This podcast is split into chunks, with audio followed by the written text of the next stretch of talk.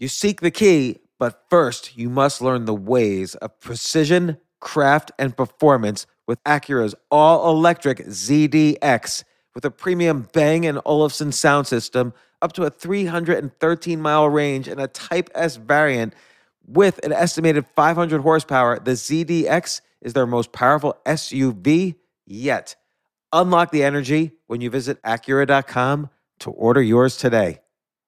From pit lane to podium, the Las Vegas Grand Prix is providing fans a race day experience at the speed they deserve. With the help of T Mobile for Business, our 5G advanced network solutions are powering race day operations with event wide connectivity. From streamlined gate entry to an immersive app, giving fans blazing fast access to the sport they love. This is accelerating innovation. This is the Las Vegas Grand Prix with T Mobile for Business. Take your business further at T Mobile.com slash now.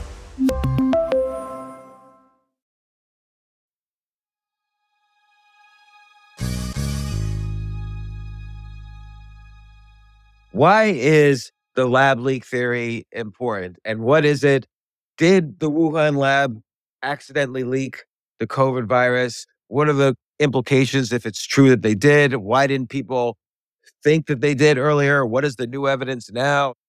Lots of questions to be asked, lots of questions to be answered. If you remember, I spoke about this uh, last week with Mehdi Hasan on the topic, but his opinions might have been a little bit different than mine. So this week we brought on probably the world's expert on the origins of the COVID virus. It's Matt Ridley, the author of Viral, along with Alina Chan was the co-author. But this is an important guest for me because probably Matt Ridley has written the books that have influenced my thinking the most over the past decade or so. The, the Rational Optimist, The Evolution of Everything, many books uh, that he's written that I've quoted hundreds of times or more and I've always recommended his books. He's such a smart individual. And I really wanted to, I, I feel blessed having this podcast that I get to ask the opinions of, of people like this that I've admired for so long. So here's Matt Ridley on the lab leak theory. This isn't your average business podcast, and he's not your average host. This is the James Altucher Show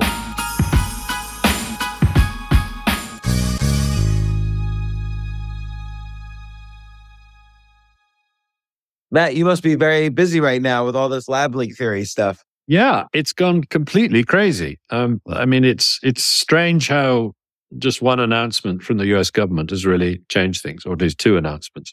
I mean, you were you basically wrote a book about the possibility of lab leak theory. Do you feel that your book wasn't listened to as much when it should have been? Like only now this all this stuff is coming out. Yes, and it looks like our book was published in between two peaks of lab leak, leak interest. So in May 2021, there was the, you know, there was the letter to science, which led to a lot of the media sort of revisiting its uh, conspiracy theory label and saying, okay, it does need to be taken seriously. And that would have been a good time to publish. And then now would have been a good time to publish. But November 21, which is when we did publish, and May 22 for the paperback, were times when the world was saying, oh, no, maybe it didn't come out of a lab. And also, people were kind of fed up with hearing about the pandemic. It was coming to an end and they wanted to think about something else.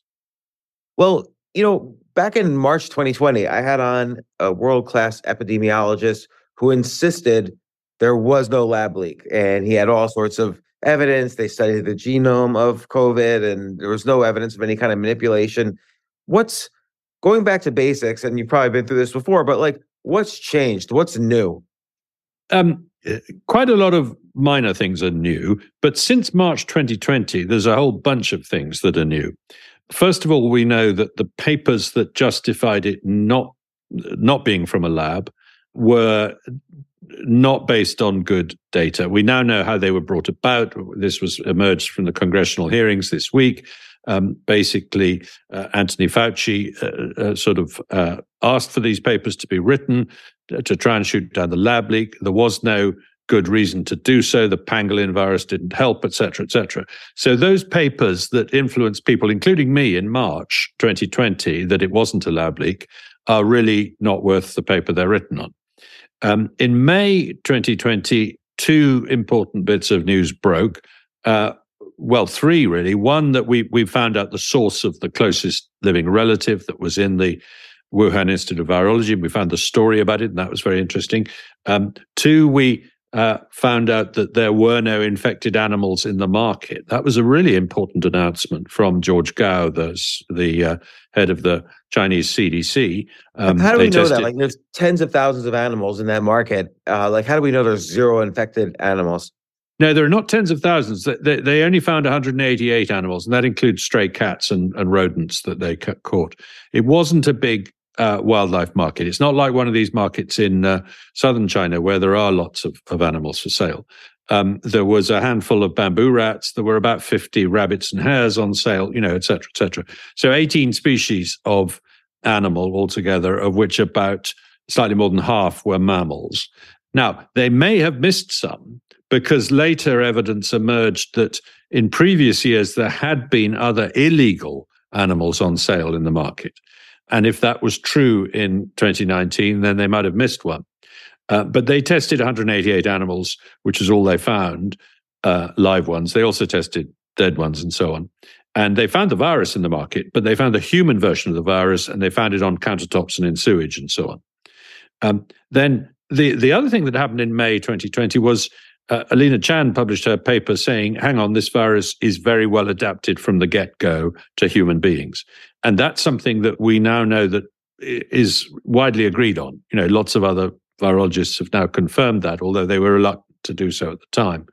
Um, that this thing was really good at infecting human beings from the start, didn't need to evolve very much in the first few months, the way SARS did, and uh, was highly infectious. Robert Redfield, the head of the US CDC, made a big point of this at, his, at the congressional hearing this week. So, all three of those points in sort of March to May 2020 shifted the dial. The big things that have happened since then are uh, more information about what experiments were being done at the Wuhan Institute of Virology, um, in particular, experiments in humanized mice with uh, chimera viruses in which they've swapped the spike gene from one virus to another. And these had increased infectivity by sometimes up to um, uh, 10,000 fold. Um, so, you know, really quite risky gain of function experiments were going on with SARS like coronaviruses. Um, then the other crucial bit of information that dropped, because there's always been a, a feature of this virus that has been hard to explain. It's called a furin cleavage site.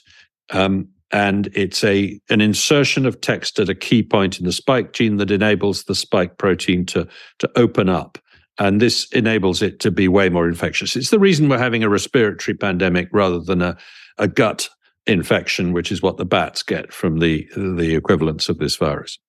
And explaining how it got that furin cleavage site because it's the only SARS like coronavirus that has one uh, and they've now looked at hundreds, and none of the others have one, has been a big problem from the start. And if you remember, those papers in March 2020 said, don't worry, we'll find one in a wild bat quite soon. Well, they've still haven't three years later. Um, so, how did that get there? Um, in September 21, a document dropped through a leak that is really important uh, here. It's called the uh, Diffuse proposal.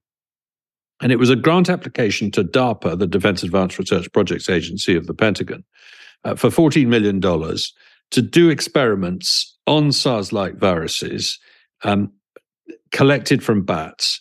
And it, in, it was put in by the EcoHealth Alliance, which is a US group, but in collaboration with the Wuhan Institute of Virology and the University of North Carolina, Chapel Hill.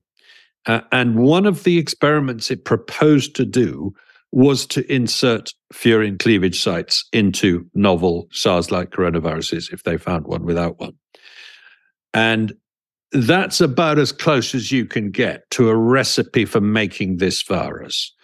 Um, now, we don't know whether they did the experiment, and we know that the grant application was turned down. They didn't get the money from DARPA. Uh, but we also know that most of the work being done in Wuhan was being funded by the Chinese Academy of Sciences. And it's possible that what happened is when that experiment uh, wasn't funded in the US to be done at the University of North Carolina, the Wuhan Institute of Virology said, okay, we'll go ahead and do that experiment instead, something like that.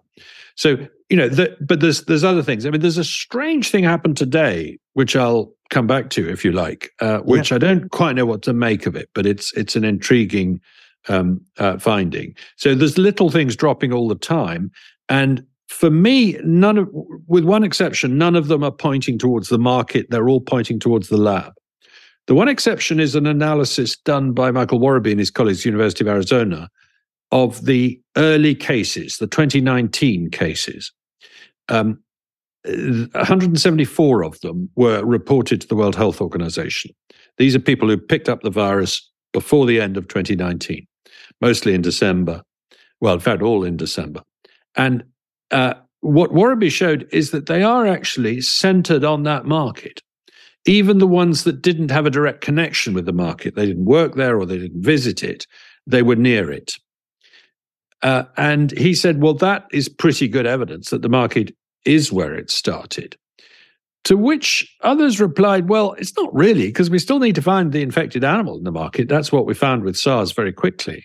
Um, and also, you're missing uh, about 90 cases that we know happened in 2019, including the crucial November cases, the earliest ones, which we have two sources on uh, a leak to the South China Morning Post and a peer reviewed paper in Chinese that, that, that was briefly available, uh, which recorded some cases in uh, November, but didn't crucially tell us where they lived or who they were.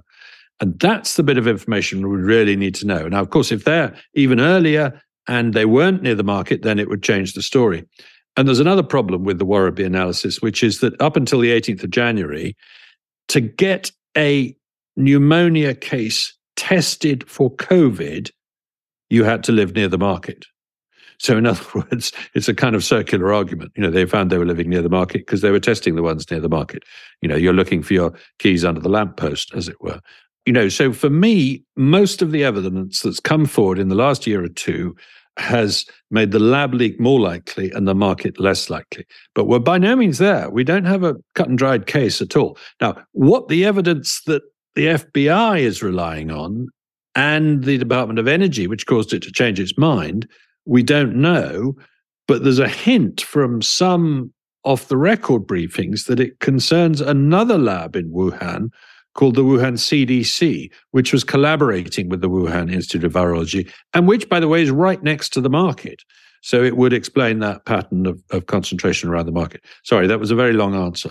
No, no, that that's interesting, and it's a good summary of what's been happening. So a lot of what's been happening recently is because of this intelligence report from the Department of Energy. Which, by the way, I didn't know the Department of Energy had their own intelligence agency, but now, due to all this, I I know it. And so some intelligence agencies, like the CIA, for instance, say no lab leak, and the Department of Energy Intelligence Agency says lab leak. What's the discrepancy? I'm not sure we know what the CIA says, by the way. I, we don't know which of the, there are four agencies that say they think it wasn't a lab leak, two that say they don't know, and two that say uh, they think it was a lab leak. And only one of those is high, is moderate confidence, and that's the FBI that thinks it was a lab leak. We don't know what the discrepancy is. None of those agencies have shared their information. The House of Representatives passed a bill yesterday uh, asking the government to declassify the uh, data that they're relying on. And uh, the Senate has already passed such a bill. So it's now up to Joe Biden as to whether or not he vetoes such a bill. It was unanimously passed in both houses, by the way. Um, so uh, you know, there is pressure now to to show us your workings. Now, when we see the working, if we see the workings, uh, and they will, of course, use the argument that they don't want to endanger um, uh, human intelligence sources and things like that. But uh, we may be very underwhelmed. And we may say that on both sides of the argument, the people who think it was the market and the people who think it was the lab, um, that actually they're relying on basically reading my articles in the newspaper or, or or Alina well, uh, Chan's uh, um, uh, papers or something. Or it, it's funny you mention that because I was talking um, to Mehdi Hassan, who runs the he he he hosts the Mehdi Hassan show on MSNBC, and he said the the main way people prepare to come on his show if they're for the lab leak theory is reading your book. Oh, well, that helps. At least that's a good sign. Yes. Um, but the one thing that we've had lots of hints of. I mean, we've actually, it's been explicitly stated to us and to others um, by members of the Trump administration, State Department officials, um, but obviously, you know, we haven't seen the evidence for it, is that three people who worked at the Wuhan Institute of Virology were hospitalized in November 2019. Now, we don't know what they were hospitalized for. It might have been broken legs for all we know. Um, but the hint, you know, the, the suggestion is that some of those November cases that the Chinese simply won't tell us about are actually lab workers. Um, and there's there's a story which I can't substantiate, and I don't know how to to handle. Uh, that there's a a researcher who appears in group photographs at the Wuhan Institute of Virology, and she then just disappears. And when challenged on this, really quite early in the whole story, uh, the Chinese authorities eventually said, uh, "No, it's nonsense. She's fine and well, and she passes on the following message." Well, maybe, maybe not. You know, we just don't know. Um, so, uh, so that would be not the smoking gun, but it would be a, you know, if if the FBI came forward and said the reason we think it started in the lab is because three of the earliest cases in November 2019 were people who worked at the Wuhan Institute of Virology. That would be a pretty strong uh, hint. Although, although you could argue they were because the, the wet market was only a few miles away. You could argue they were all, all of the employees of the lab were customers of the wet market. And so, of the hundred or so cases believed to come from the, the web market or related to it, okay, three worked in the lab. Yes, but if they're very early ones, if, you know, it, it, we think there were only nine cases in November that were diagnosed, retrospectively diagnosed. Of course, nobody knew to look out for it in November, so it's a case of retrospective diagnosis. But um, we think there's only about nine people who caught it in November uh, that, that were found out about. So that that would be quite significant. The story that's broken today that's intriguing, and I again I don't know what to make of it yet, and I haven't actually um, checked with Alina, who may think it's not as significant uh, as all that, um, is that the Institute of Pasteur, the Pasteur Institute, which is a Paris-based research organization, had a collaboration with a Chinese lab and had founded this thing called the Institute Pasteur Shanghai. And they had also founded another lab called Institute of Pasteur Laos, which is in the country of Laos. And they've broken off that relationship with both of those institutes. Well, certainly with the Shanghai one. I'm not sure about the Laos one. Um, today, they've announced that they're no longer collaborating with them. Now, there's been a story floating around for some weeks now that if you look at the viruses that the French scientists collected from Laos and, and announced in the middle of 2021, they have a pretty weird genomic structure such that they're way too similar to each other in some parts of the genome and way too different in others. And there are bioinformatics experts who are saying to, to uh, me and others that suggests that these aren't real sequences. These are uh, sequences designed to fool us. Um, and the, the, those, you see, the French scientists collect the virus, but they didn't do the sequencing. As far as we can make out, they sent them to the Pasteur Institute Shanghai in China for the sequencing. So they don't really know whether or not those are the real sequences of the viruses they sent. Now, those viruses are quite important because one of them is more closely related to SARS CoV 2 than anything found in China.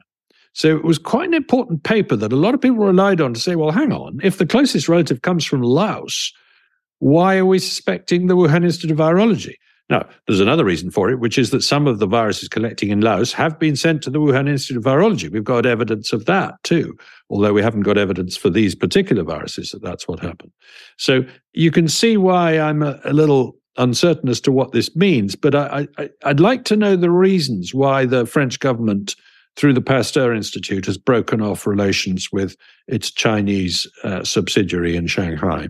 You know, I, I have a, a basic question on this, which is given that there was a lab studying SARS viruses a few miles away from the wet market where it was believed to have started, why isn't it just common sense that the two things might be connected? considering that SARS has not really originated in this part of China previously? Well, that you know, to, to the layman at least, that geographical coincidence is the most striking feature. A, a bat coronavirus outbreak happens in the city with the biggest bat coronavirus research program in the world. And it turns out that the closest relative to that virus at the time was in the Wuhan Institute of Virology and had been uh, studied in the lab, had been worked on in the lab in 2018, the year before the pandemic. Now, those are pretty big coincidences, but coincidences do happen. Um, now, you know, a lot of people say, well, of course there was a Institute of Virology there because that's where the viruses are. Well, not true. They got the viruses from well over a thousand miles away uh, from uh, southern Yunnan. They the, the, they sampled the bats near Wuhan and they never found these kind of viruses in them. And and why again did the initial epidemiologists who looked at the the SARS or the COVID uh, genome think that there wasn't any evidence of man-made manipulation? Well, that's a, an interesting question, and um, the the argument goes that if you are going to manipulate a virus, not just collect one and have an accident with it in the lab, but if you're going to actually change its genes, then you'll leave some trace of having done so. There will be particular little things called restriction sites in the in the genome of the virus that will be a giveaway, scars, if you like, from the plastic surgery that you've done um, on the virus genome. It's not quite that simple, but you know that's a that's a metaphor. Um, well, there's two problems with that. One is that there are ways of doing it that don't leave scars. They're called the so-called no-see-um methods. That's named after a, a, a, midge that's so small you don't see it. Um, and uh, they were invented by Ralph Barrick of the University of North Carolina, Chapel Hill, and have been used in Wuhan on previous experiments. So you wouldn't necessarily see the scars. And the other problem is that a paper appeared at the end of last year, which is very controversial. A lot of people think it's it's it's wrong. A lot of people think it's right, uh, and it says actually there are restriction sites, as they're called. There are these scars. They are indistinguishable from the kind of natural scars you would find in a virus. Sure, we can't tell whether they're artificial ones, but what we can tell is that they're too evenly spaced. Now, the way you assemble a virus from scratch under this so called reverse genetic system that was invented in North Carolina and copied by Wuhan uh, is that you break the genome of the virus down into about seven or eight pieces, synthesize each piece, and then stitch them together. And in order to stitch them together, you have to have a particular sequence at the join. Uh, and that sequence, as I say, it could be a natural sequence you can't tell whether it's a natural or an artificial sequence, but it is nonetheless a, a joining sequence, if you see what I mean. And if you analyze most viruses, you find that th- when where you look for those sequences, they're quite well, they're quite randomly spaced. In SARS-CoV-2, they're pretty regularly spaced. Mm-hmm. Now, in order to do that test, you've got to uh, guess which technique of several the the lab was doing and then look for the specific sequences that those specific enzymes would home in on.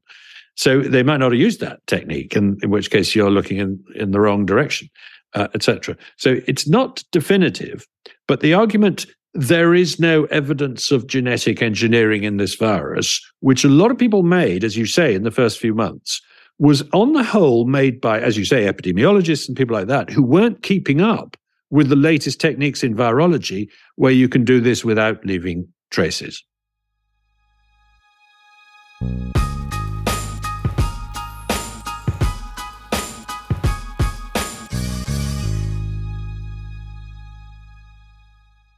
I have to say, Airbnb has changed my life. I just love staying in Airbnbs. Like in about a month, I'm going to Cocoa Beach, which is right next to Cape Canaveral. I'm going to watch some rocket launches. I'm going to, of course, be staying in a very nice Airbnb on the beach. And it's just such a great experience. Like the whole world is available to us now because of Airbnb. But whenever I'm at an Airbnb, I always realize, you know, I the home that I left to come to this Airbnb, I could be making money on that right now by hosting and and being an Airbnb myself. So, and I've known people. I had a friend who basically, you know, made a living from turning his home into an Airbnb. So, if you have a home but you're not always at home, you do have an Airbnb there, and it can it can easily fit into your lifestyle, and it's a great way to earn some money. Your home might be worth more than you think. Find out how much at airbnb.com slash host.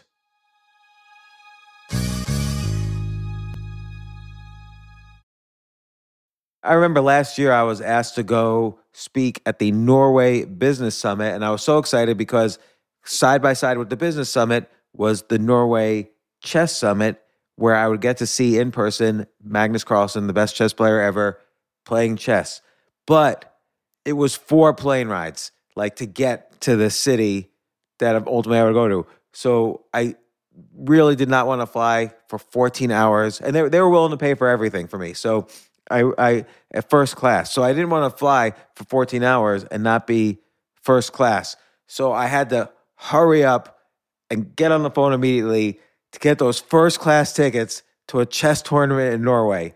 And listen, this is just like when, you know, you have to know when you want the best of anything, you have to act quickly or someone else will get it instead. And I did not want those seats to fill up. So it's like if you're hiring for your business, you want to find the most talented people for your open roles before the competition scoops them up. I just was talking to a friend this morning where he was trying to decide between some programmers and he waited a little too long and both the programmers he was interviewing took other jobs like great jobs. So, you know, what's the best way then to hire the best as quickly as possible? ZipRecruiter. ZipRecruiter finds qualified candidates fast. And right now you can try it for free at ziprecruiter.com slash James. Just try it and see. You'll, you'll find out. So ZipRecruiter's powerful matching technology takes center stage to identify the top talent for your roles. Immediately after you post your job, ZipRecruiter's smart technology starts showing you qualified people for it. And I know this because one time I signed up as an employee, potential employee on ZipRecruiter, and I got nonstop. Really, I was, even though obviously I wasn't looking for a job, I love what I do, but I just wanted to see what would happen because they were a, a, a sponsor of my podcast. And the most interesting jobs would pop up in my emails like, hey, you're qualified for this or that. And so it's interesting to see. So just just go there and try it. Try ziprecruiter.com slash James. Amp up your hiring performance. Now, this is more for if you're hiring, but amp up your hiring performance with ZipRecruiter and find the best fast. See why four out of five employers who post on ZipRecruiter get a quality candidate within the first day. Just go to this exclusive web address right now to try ZipRecruiter for free. ZipRecruiter.com slash James. Again, that's ziprecruiter.com slash James. ZipRecruiter, the smartest way to hire.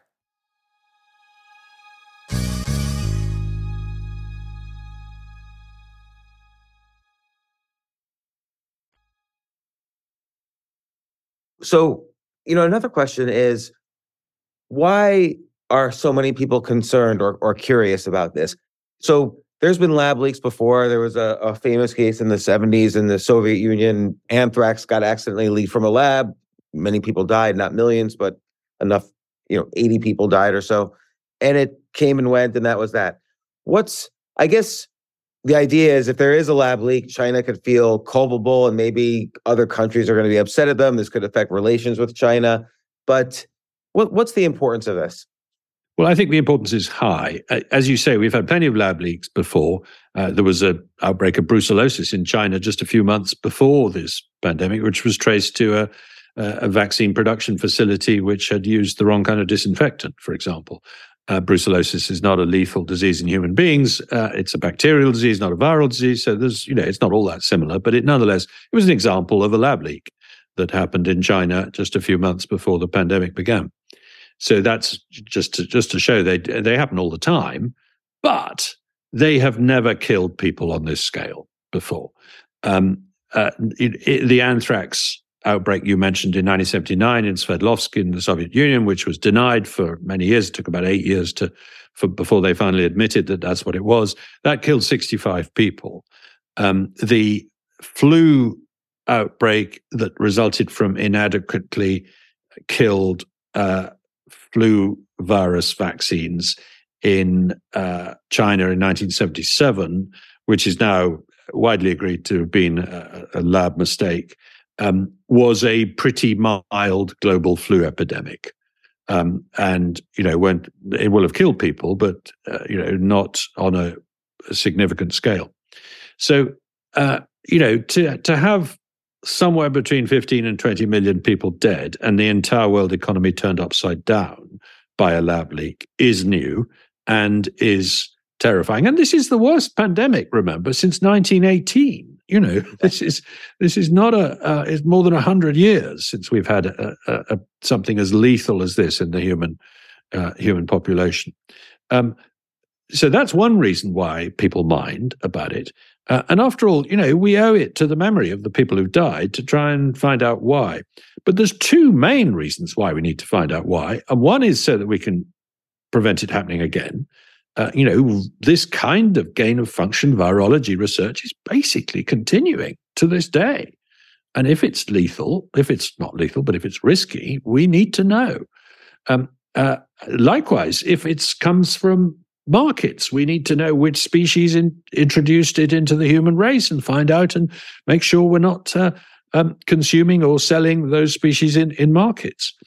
Um, but there's another reason we need to know, and that is rogue regimes and bad actors, terrorist organizations, for example, are watching this with some relish.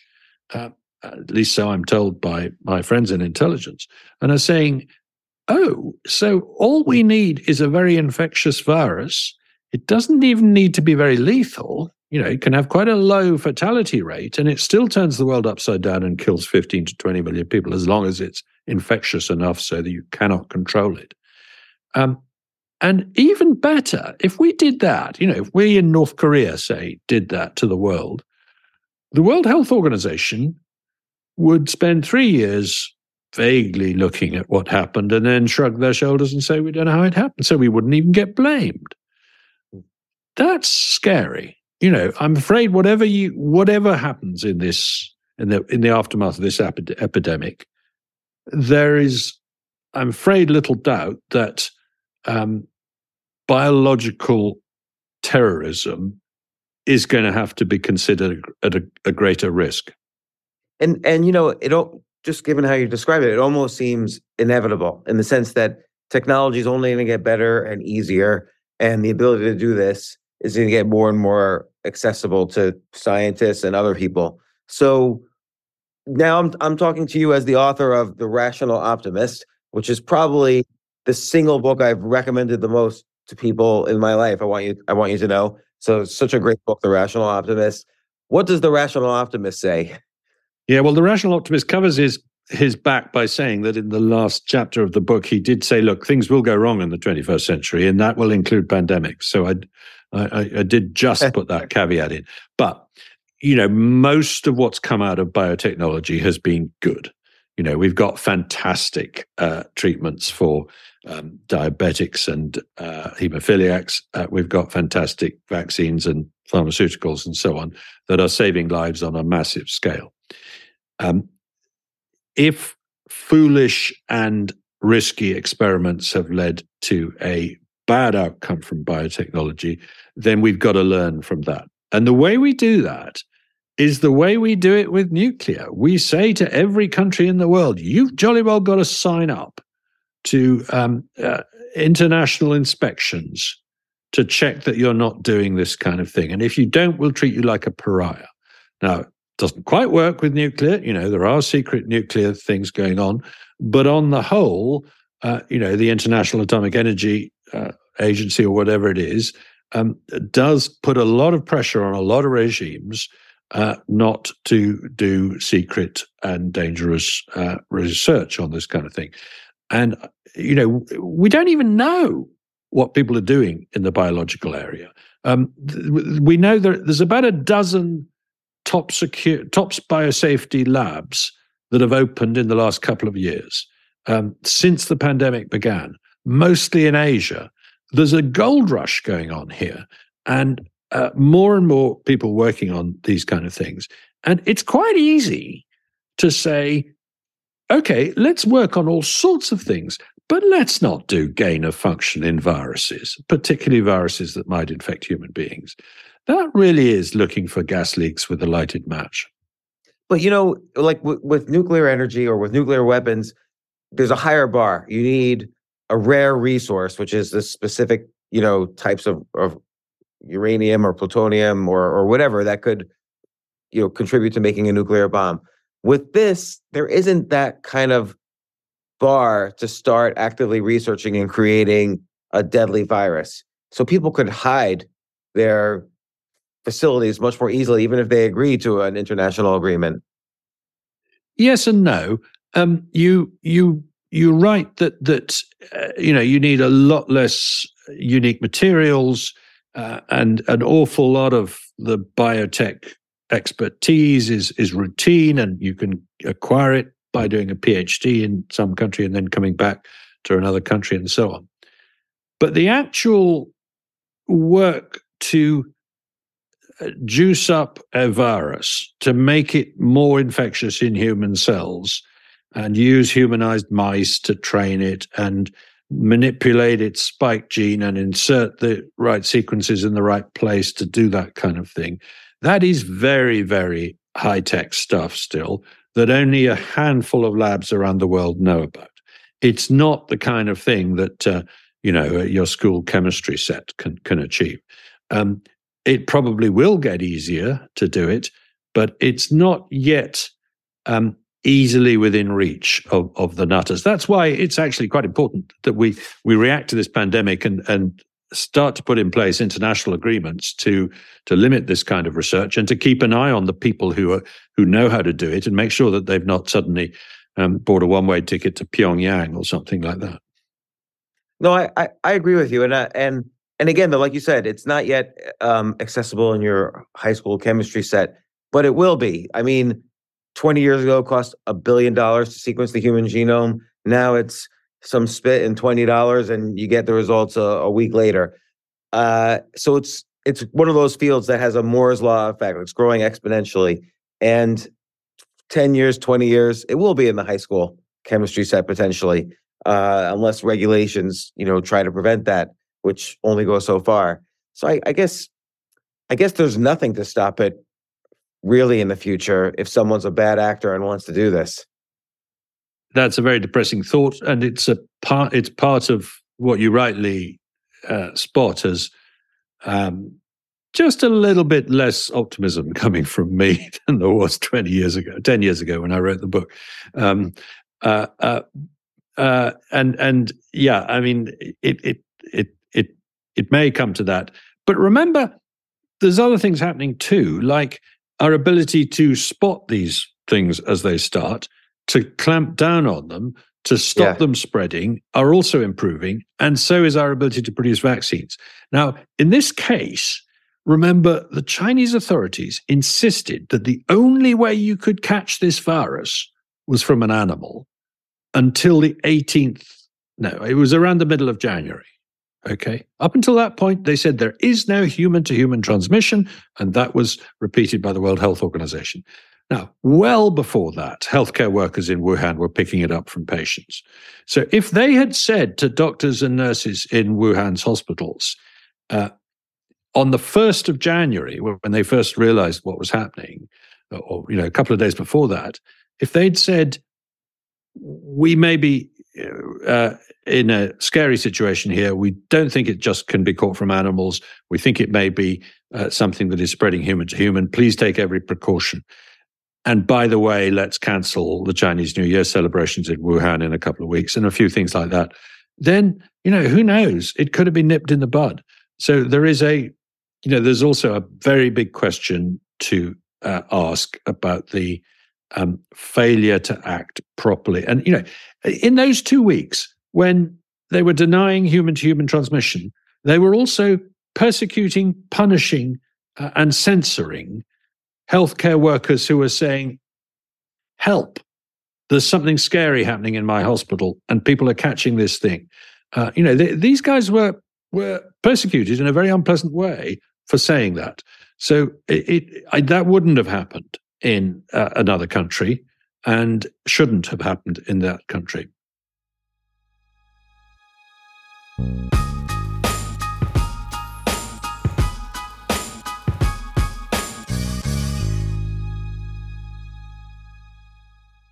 From pit lane to podium, the Las Vegas Grand Prix is providing fans a race day experience at the speed they deserve. With the help of T Mobile for Business, our 5G advanced network solutions are powering race day operations with event wide connectivity. From streamlined gate entry to an immersive app, giving fans blazing fast access to the sport they love. This is accelerating innovation. This is the Las Vegas Grand Prix with T Mobile for Business. Take your business further at T Mobile.com slash now. If a friend asks how you're doing, and you say, I'm okay. When the truth is, I don't want my problems to burden anyone. Or you say, Hang it in there. Because if I ask for help, they'll just think I'm weak. Then this is your sign to call, text, or chat 988 for free, confidential support. Anytime. You don't have to hide how you feel.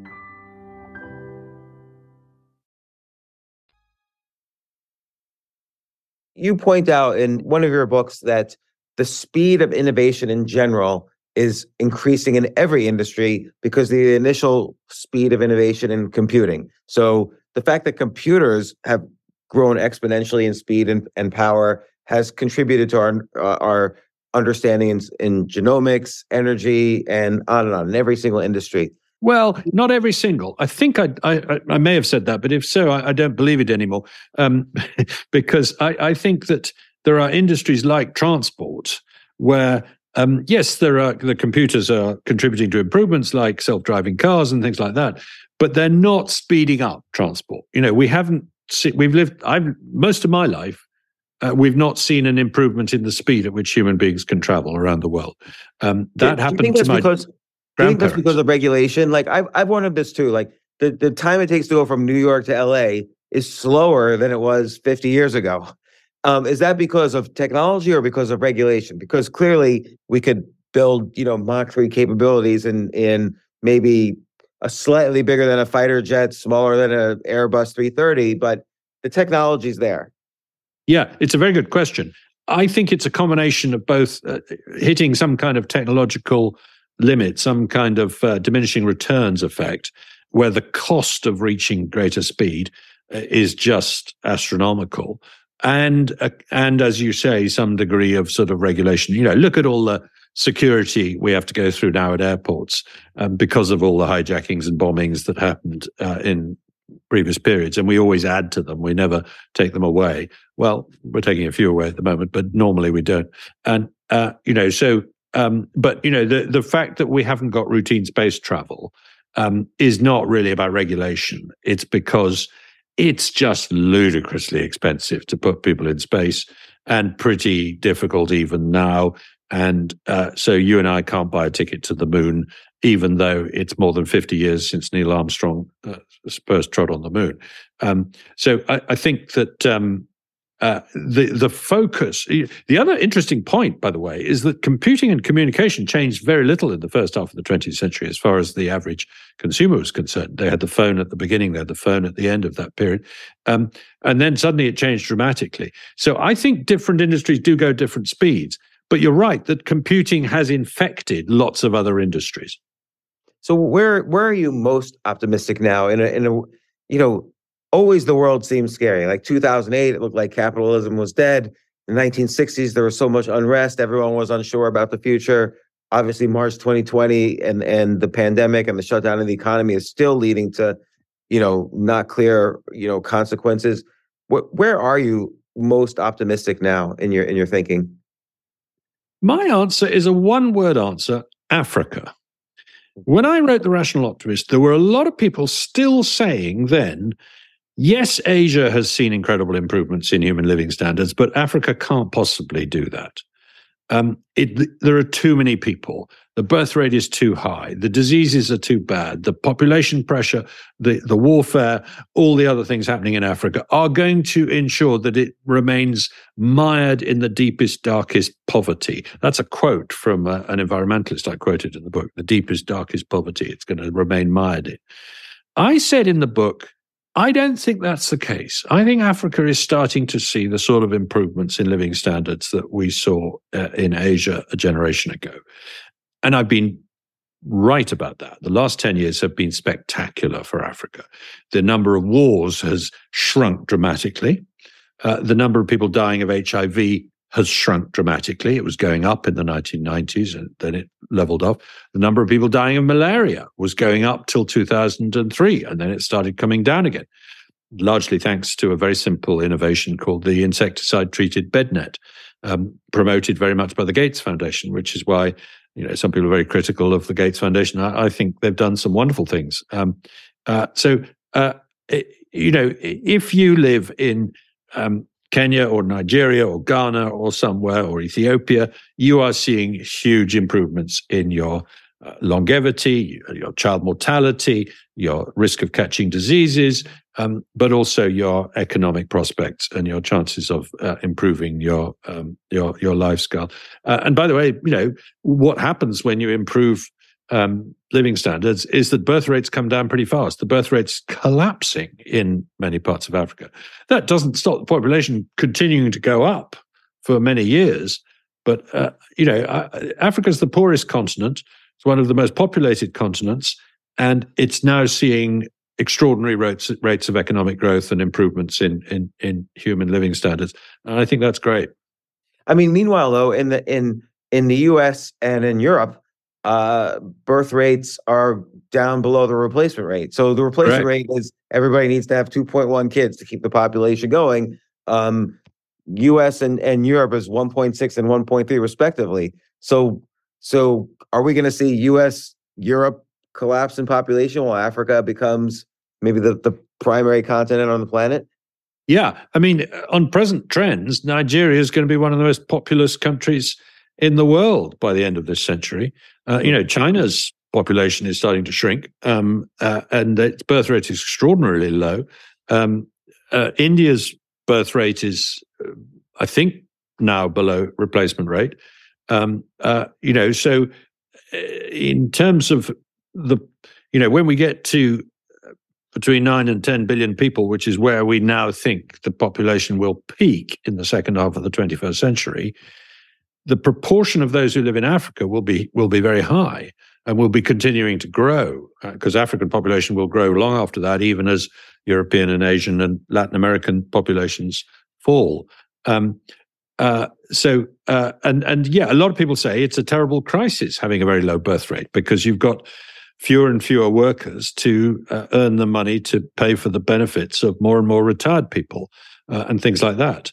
Um, but on the whole, I don't join in that pessimism too much because I can remember when I was young, people saying the population explosion is unstoppable and it's going to lead to mass famines and so on.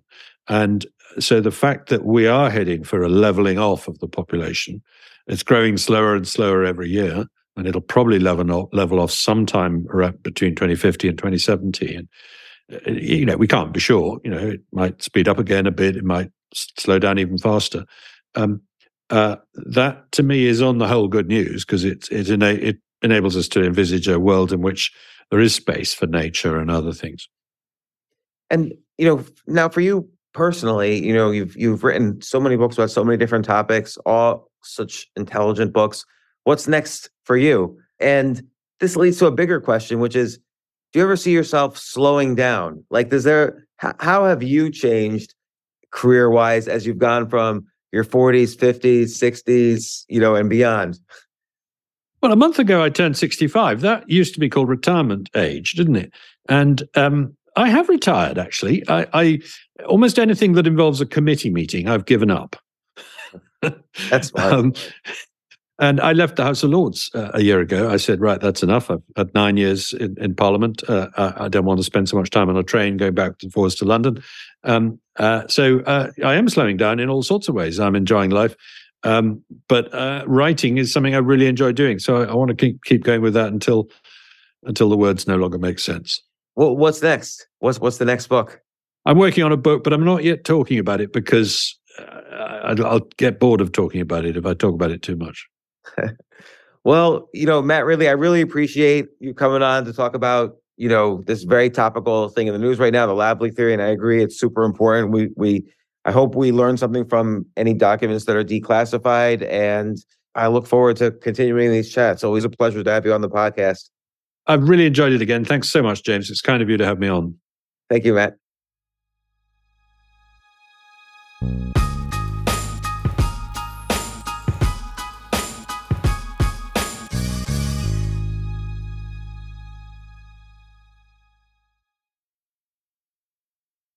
If a friend asks how you're doing, and you say, I'm okay. When the truth is, I don't want my problems to burden anyone. Or you say, Hang it in there. Because if I ask for help, they'll just think I'm weak. Then this is your sign to call, text, or chat 988 for free, confidential support. Anytime. You don't have to hide how you feel. Sometimes it takes a different approach to help you unlock your true potential. With Capella University's game changing FlexPath learning format, you gain relevant skills you can apply to your career right away. Earn your degree from an accredited university and be confident in the quality of your education. Imagine your future differently at capella.edu. Capella University is accredited by the Higher Learning Commission. Learn more at capella.edu/accreditation.